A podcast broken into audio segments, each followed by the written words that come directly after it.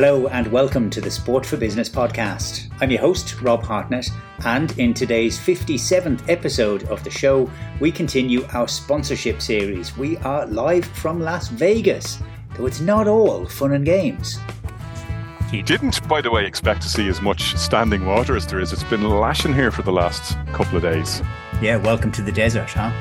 I'm joined today by Conor Brophy of Teneo and the Irish NFL show, and we are talking Super Bowl and the incredible scale of the NFL. If you looked at the, the most watched sporting events in the US over the last 12 months, the first, the top 56 are NFL games. The next three are the, the college football playoffs, the, the two the two CFP semifinals effectively in the college football championships before you even get to a baseball or a basketball game. So bear that in mind for one moment. A regular season NFL game attracts more viewers than the World Series or the NBA finals. So let's get into it then. We are talking TV numbers, sponsorship, U2, Taylor Swift, gambling, well, when in Vegas, and plenty more.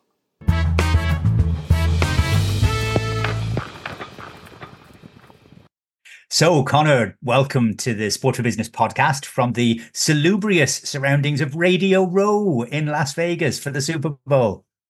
Thanks, Rob. I'm actually I'm probably packed away in a little corner of the Mandalay Bay here. I can see the the action going on on Radio Row just just ahead of me here. But as you can imagine, it's a, it's a hive of activity.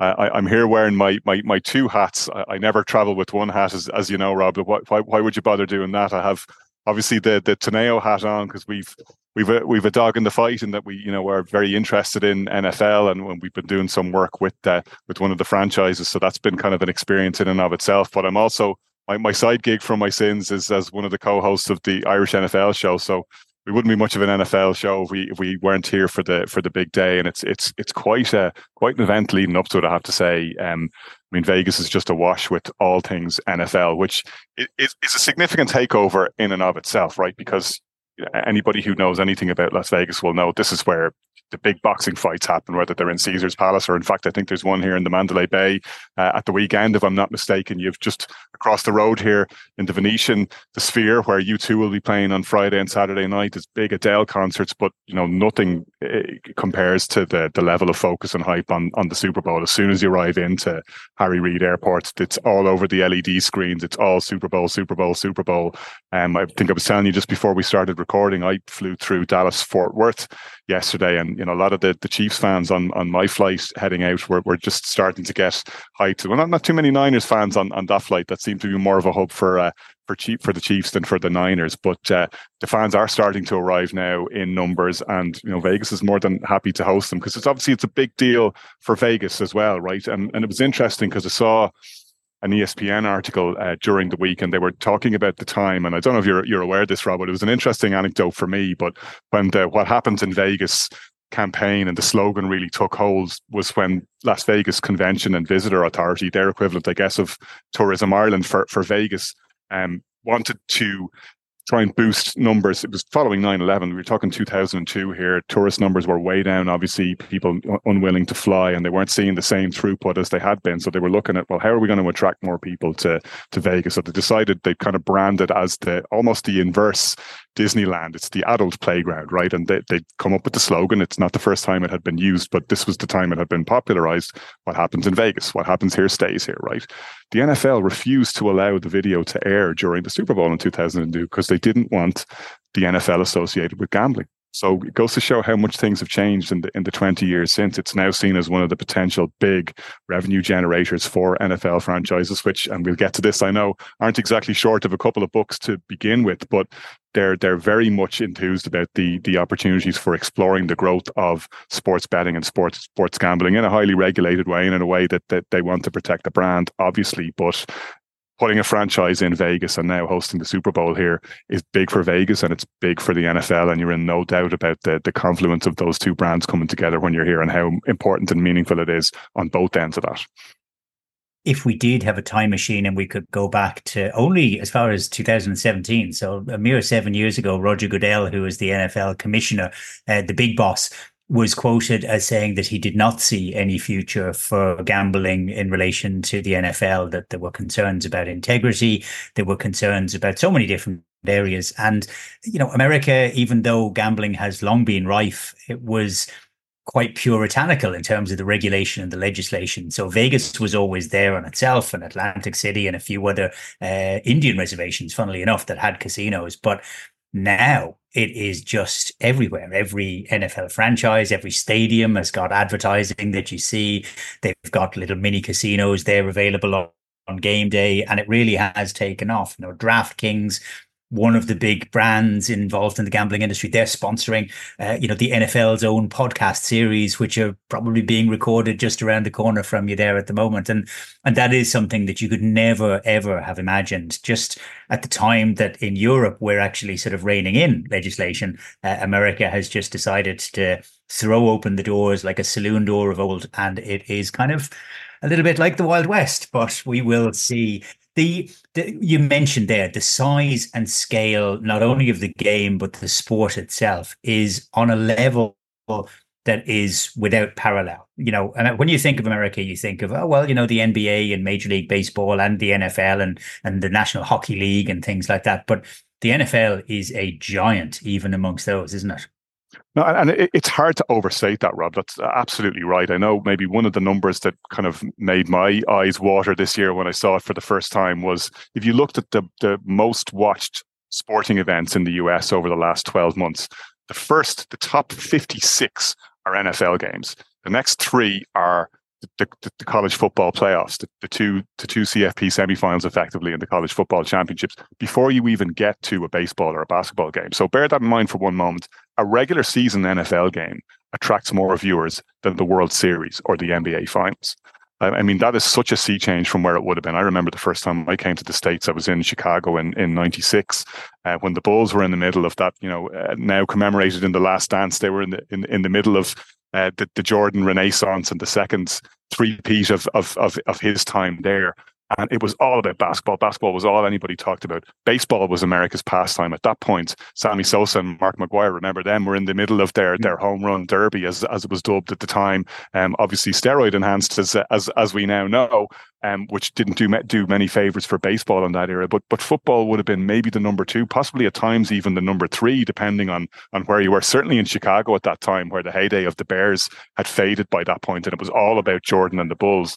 Now the NFL is utterly utterly dominant um, on the American sporting landscape, which is doubly remarkable when you consider the participation numbers versus the people who actually follow the sport. So baseball and basketball clearly dwarf football in, in participant numbers. It's not even close. You have multiples of the numbers of people um, playing basketball and baseball and, and, and indeed soccer, the, the highest participation sport in the US compared to those who play the NFL. And yet the NFL dominates in terms of people who identify it as their favorite sport. Football is now favored by 37% of Americans versus I think about half that for, for baseball as their number one sport. Obviously they do, they do follow all, all three but it, the NFL has just ascended to the top of that mountain in the past 20 years and it doesn't want to let go as you'll see. More and more games more and more international games. Even the christmas schedule this year you, you didn't seem to be able to turn but that there was there was an nfl game on. Multiple games now on christmas day. They've grabbed a hold of that you know uh, front of mind spot in in particularly from a broadcasting sense and they are not going to let it go so much so. And it's spread as well. So we've got Thursday night football, we've got Sunday night football, well, Sunday all day football. Uh, you've got Monday night football, and you're right, there's an increasing stretch towards taking over Saturday as well. So for these you know three and a half months four and a half months of the of the year. And that's all that the nfl season runs for. It's all that's on anybody's mind. Um my history with the game goes a long way further back even to uh, you know mcmahon and perry for the chicago bears to the days of marino and montana. Um and, and i've been in love with the sport ever since then. It's kind of my guilty secret a little bit but it has uh, it is continually delivered. You know they they they talk about the drama of sport, but you know, you sit down on any given week and the drama involved in a sport, which, you know, like each game will last for an average of three hours and 10 minutes or 15 minutes or so. So until you get it, you just don't get it. But when you get it, boy, oh boy, it becomes, you know, addictive on a, on a scale that's almost unknown in other sport. Uh, let's plug into that. Like the growth of it has been huge over the last number of years, but there's no sign of this plateauing either. You know, last year's Uh, you know, last year's Super Bowl, I think, was watched by 115 million. This year's championship games were watched. I think the you know the numbers were kind of 50, 55, 60 million people that were tuning in there. That you know, again, massive increases. Now, in part, that may have been a little bit of Taylor Swift, and we can come back to that. But the you know the sport is just growing and growing and growing. It, it is a juggernaut that is accelerating. And when you say that, Rob, you've got to bear in mind as well that the NFL hasn't historically done a good job um, expanding beyond its base. You know, it, it it it doesn't have a huge number of female fans. That's been a problem for for any number of reasons. And you know, the NFL has kind of had to search its soul for uh, the, the, the way it's handled you know issues to do with for instance domestic violence and other other contentious issues which haven't always always been well dealt with by the league and you know they're in a spot now where despite that they still have this this incredible fan base and this incredible you know audience that they can rely on from a, from a broadcasting perspective. And now the stars have kind of aligned. Literally, uh, you're talking about a star of Taylor Swift's magnitude, who's opened the game up to a whole different audience, almost without the NFL even trying, unless you believe the conspiracy theory that it's all scripted and the NFL and Taylor Swift colluded because this was in in both of their their interests. I think we can give that one short shrift. But it just goes to show, even with so much green space outside there. The NFL already has this really commanding position, and it's looking at, as we talked about, international growth, and they've only really started to scratch the surface there.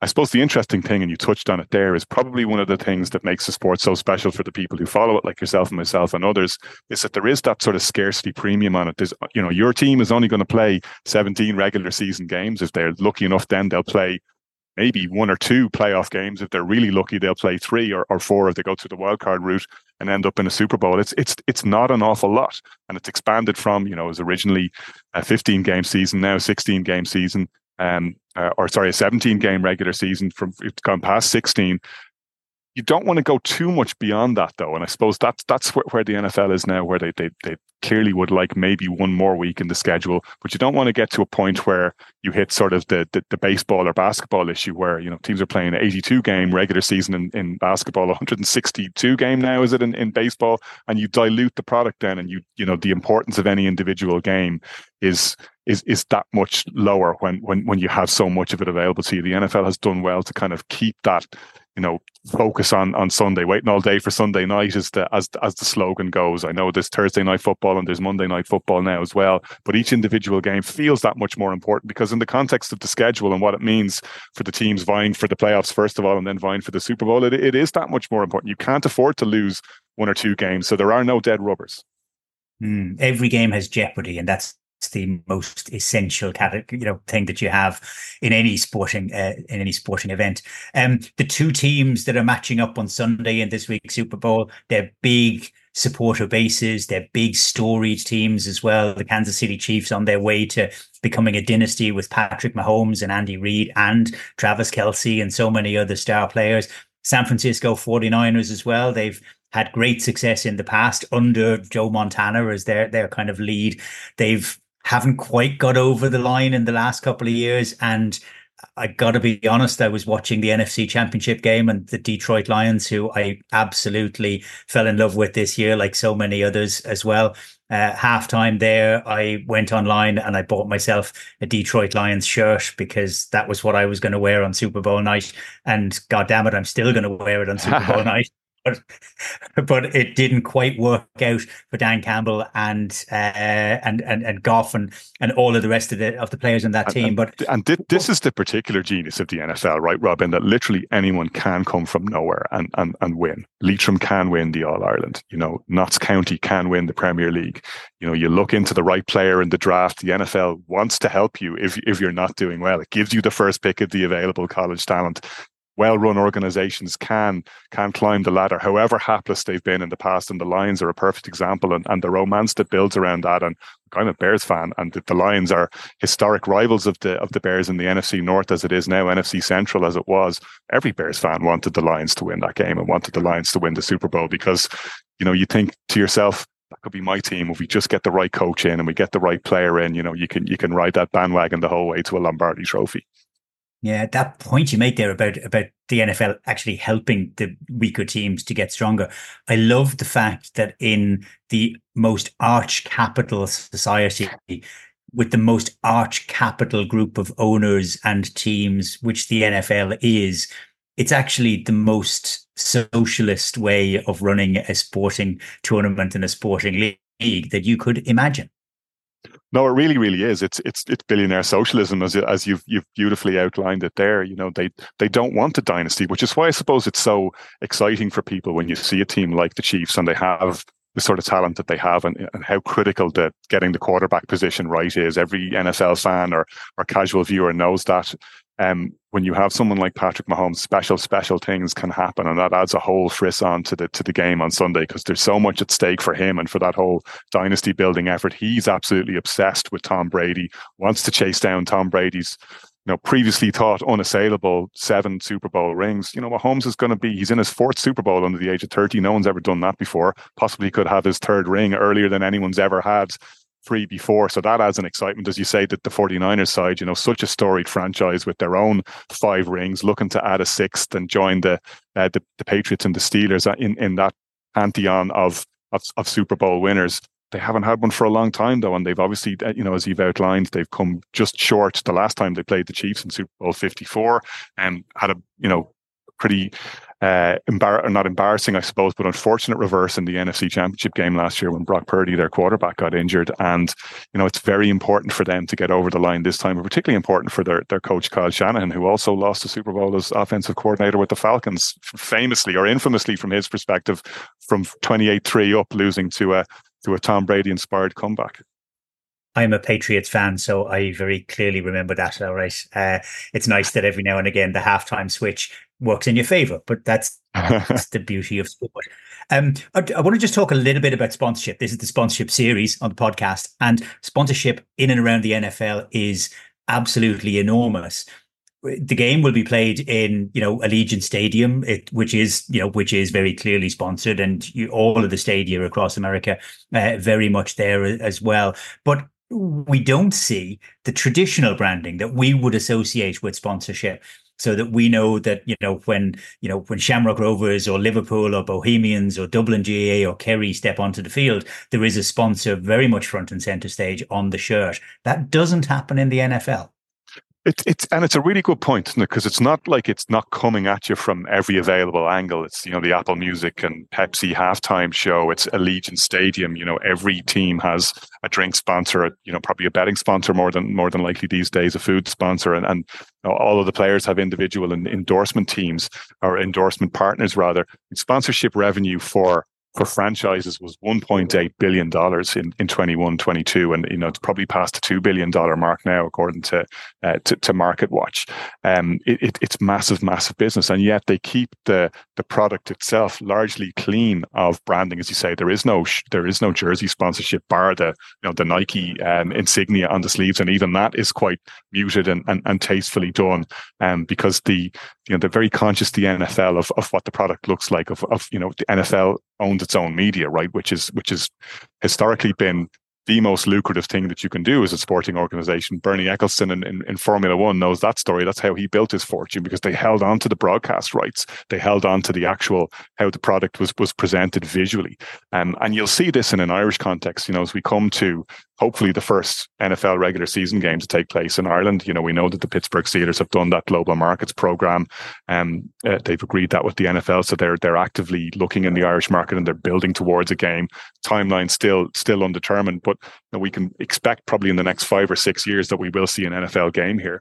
But if you go to the London games or you go to the Munich games, as, as, you probably have, like I have, Rob, it's it's striking that it looks like an NFL regular season game because that's exactly the point. It's not supposed to look different. They want Tottenham Hotspur Stadium to look exactly the same way that Allegiant Stadium or Arrowhead or Levi Stadium in, in Santa Clara, the 49ers home ground, look because it's part of the regular season schedule. They're bringing the international fold into the NFL. So they, they want to diversify away from, from their home roots, but they also want the product to look absolutely uniform and absolutely consistent and absolutely clean on the field.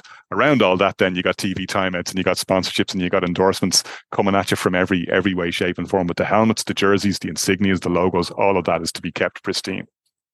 Yeah, and it's there's the small little things that you notice as well. You look at any big rugby match or football match anywhere in the world, and you've got your pitch side advertising, which is you know very much in your face. You don't get that in the NFL. Simple reason is that you've got you know sixty big guys on the sidelines, and you're not going to get visibility of that pitch level stuff. But but even when you do get glimpses of it, you know places uh, like Baltimore and like uh, you know like Buffalo, where they've actually got murals on that side. Uh, they're, they're promoting their own brand as opposed to sponsors. Now, when the camera pans back, you know, you've got your M&T Bank and your, uh, you know, your Ford Field and, and all of the rest yeah. of it.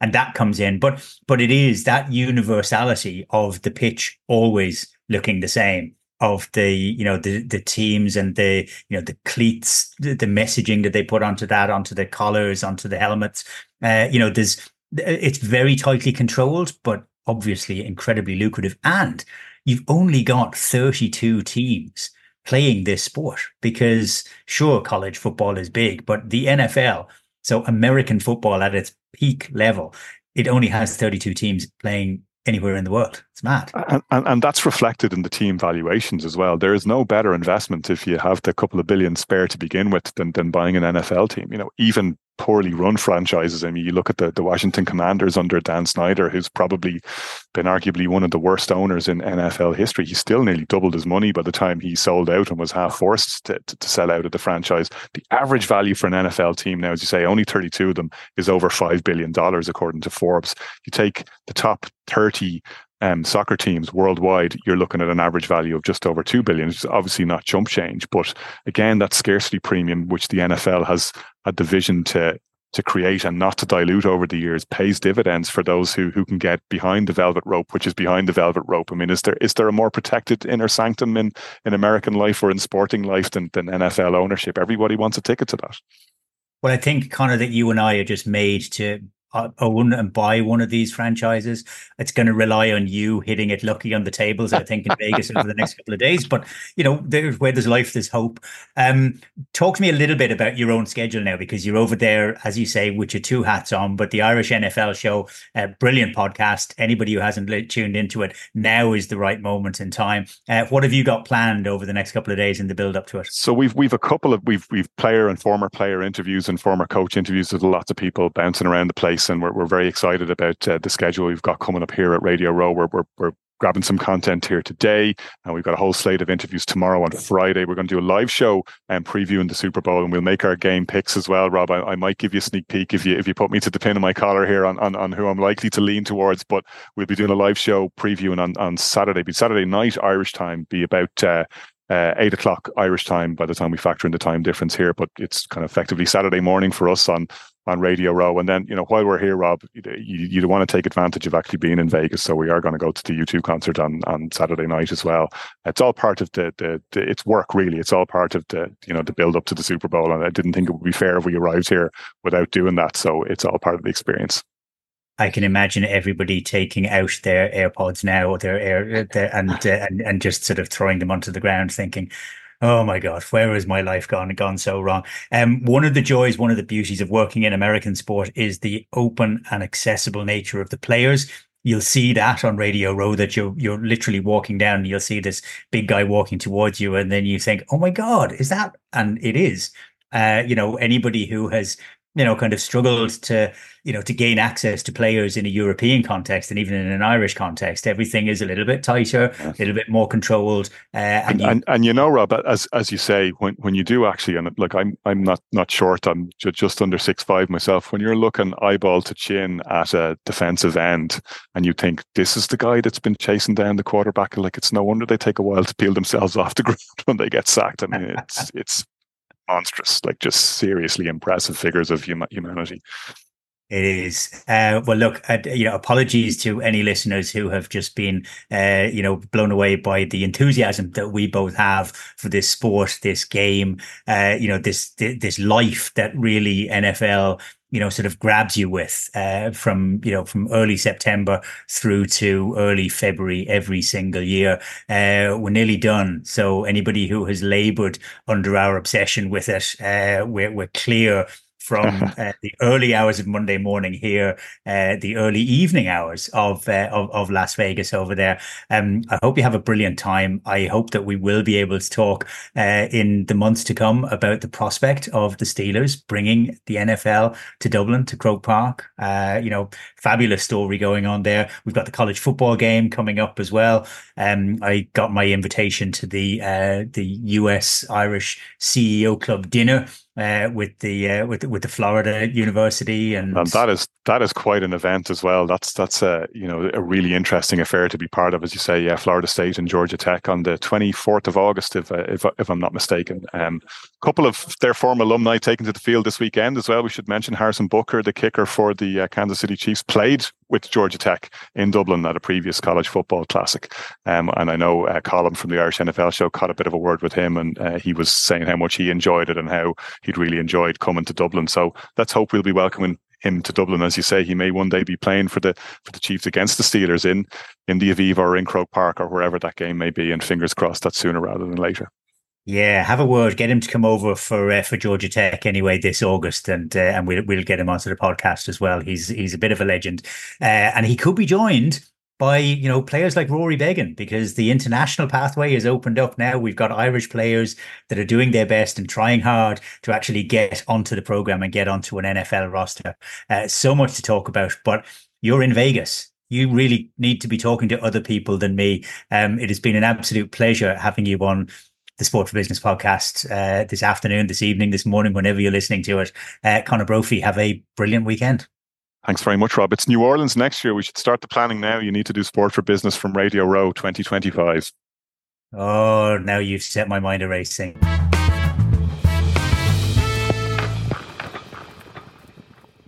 Thanks to Conor for taking the time out to chat the big game is on Sunday. I'm leaning towards Chiefs Nation and Patrick Mahomes coming out on top. The kickoff is at 11:30, but tune in early for the biggest show in sport. You can subscribe to, well, maybe the second biggest show, the Sport for Business podcast, which drops every Tuesday and Thursday on Spotify, Apple Podcasts, sportforbusiness.com, or wherever you get your podcasts from. There are now more than 50 interviews to listen back to, including with CEOs like Ben Calverley of the British and Irish Lions, athletes like Rhasidat Adeleke and Rhys McClenaghan, inspiring individuals, and more.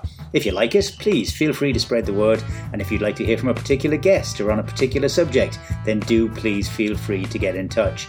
You can find out more about what we do day in, day out at sportforbusiness.com. Next week, we are moving into the business of football with Mark Scanlon of the FAI talking up the start of the SSE Airtricity League of Ireland. Thank you for taking the time to listen in.